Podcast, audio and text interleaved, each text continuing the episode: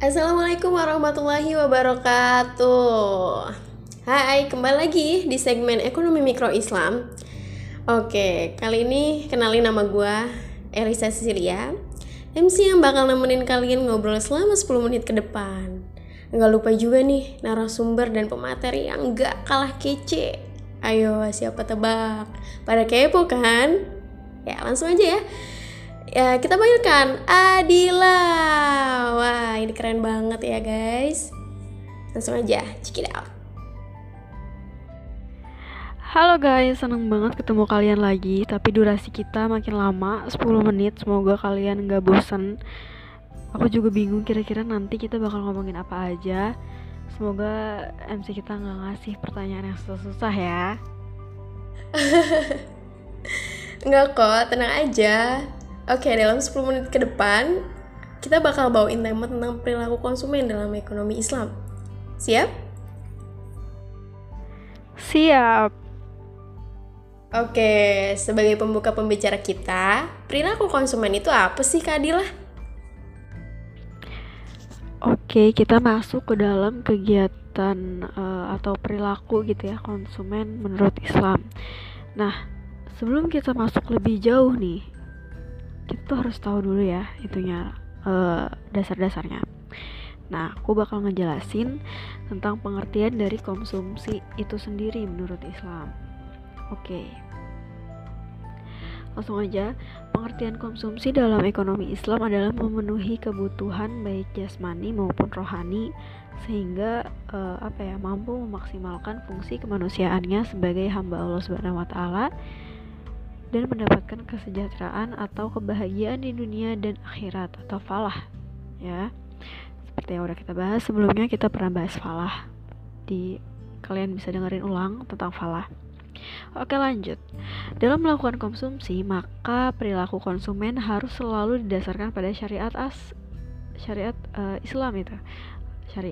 Islam itu sendiri gitu. Nah, dasar perilaku konsumsi itu antara lain disebutkan dalam Al-Quran di surat Al-Ma'idah ayat 87-88. Isinya adalah, hai orang-orang yang beriman, janganlah kamu haramkan apa-apa yang baik yang telah Allah halalkan bagi kamu, dan janganlah kamu melampaui batas. Sesungguhnya Allah tidak menyukai orang-orang yang melampaui batas. Dan makanlah yang halal lagi baik dari apa yang Allah telah rezekikan kepadamu, dan bertakwalah kepada Allah yang kamu beriman kepadanya gitu. Nah, kegiatan konsumsi ini tuh dimaksudkan untuk banyak hal selama enggak bertentangan dengan nilai-nilai dan prinsip-prinsip Islam itu sendiri ya. Nah, memenuhi kebutuhan ataupun keinginan pribadi pun diperbolehkan selama hal itu tidak melanggar ketentuan syariat atau hal-hal yang diharamkan. Lalu selain itu juga tidak mengganggu kepentingan orang lain dan lingkungan gitu. Nah, hal lain yang lebih dianjurkan dalam Islam adalah melakukan kegiatan konsumsi untuk tujuan memaksimalkan kemaslahatan dan bukan sekedar mengejar kepuasan pribadi. Dalam berkonsumsi, terkadang seseorang yang beriman terpanggil untuk mengkonsumsi barang dengan maksud sebatas mendapatkan berkah meskipun kepuasan pribadinya tidak diperoleh gitu. Misalkan, beberapa muslim yang tinggal di negara dengan penduduk minoritas muslim seperti di Eropa dan di Amerika gitu, rela mengeluarkan biaya mahal atau lebih mahal untuk mendapatkan makanan yang halal. Seperti yang kita tahu ya, kalau di luar negeri itu kan babi misalnya contohnya, dagingnya itu kan lebih murah, lebih gampang dicari juga gitu dibandingkan daging sapi gitu. Oke, tadi kan kita udah bahas ya dasarnya seperti apa ya kan Kak Adilah. Nah, sekarang lebih mendalam lagi nih, kayak tujuan, terus kayak ada faktor-faktornya atau maslahat dalam konsumsi itu sendiri itu kayak apa sih kira-kira ya? Lalu selain itu adalah tujuan konsumsi ya menurut Islam itu sendiri ya, tujuan dari mengkonsumsi barang itu sendiri gitu. Nah, di dalam Islam atau menurut Islam, mengkonsumsi sesuatu dengan niat untuk meningkatkan ketaatan, pengabdian kepada Allah Subhanahu wa taala akan menjadikan konsumsi itu lebih bernilai ibadah dan mendapatkan pahala.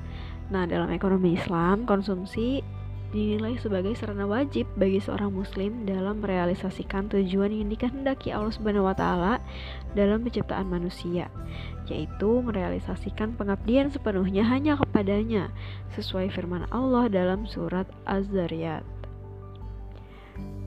ayat 56 ya ini. Dan aku tidak menciptakan jin dan manusia melainkan supaya mereka mengabdi kepadaku.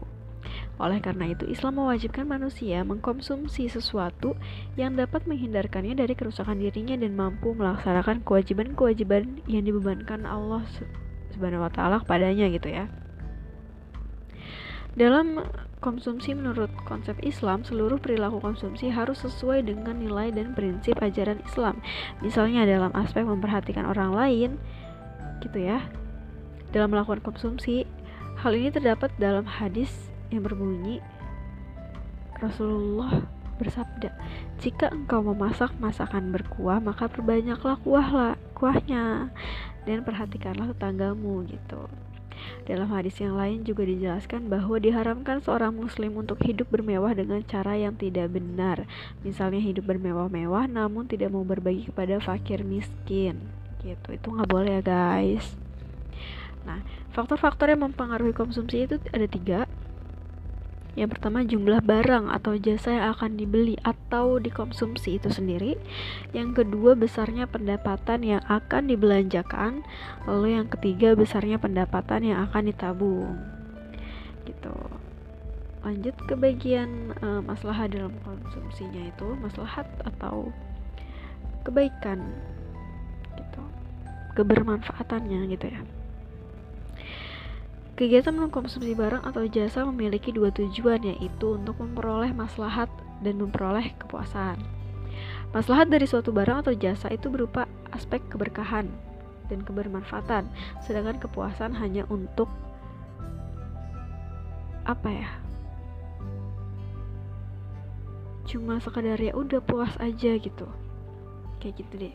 Contohnya nih, sebut saja Singgih dan Giri. Nah, pada suatu waktu mereka berdua membeli sate kambing untuk berbuka puasa di tempat yang berbeda, sehingga membeli sate kambing di tempat yang telah dijamin kehalalannya, baik dalam hal penyembelihan maupun dalam hal memasaknya itu sendiri gitu, masak daging kambingnya itu sendiri gitu. Seluruhnya telah diproses sesuai aturan syariah.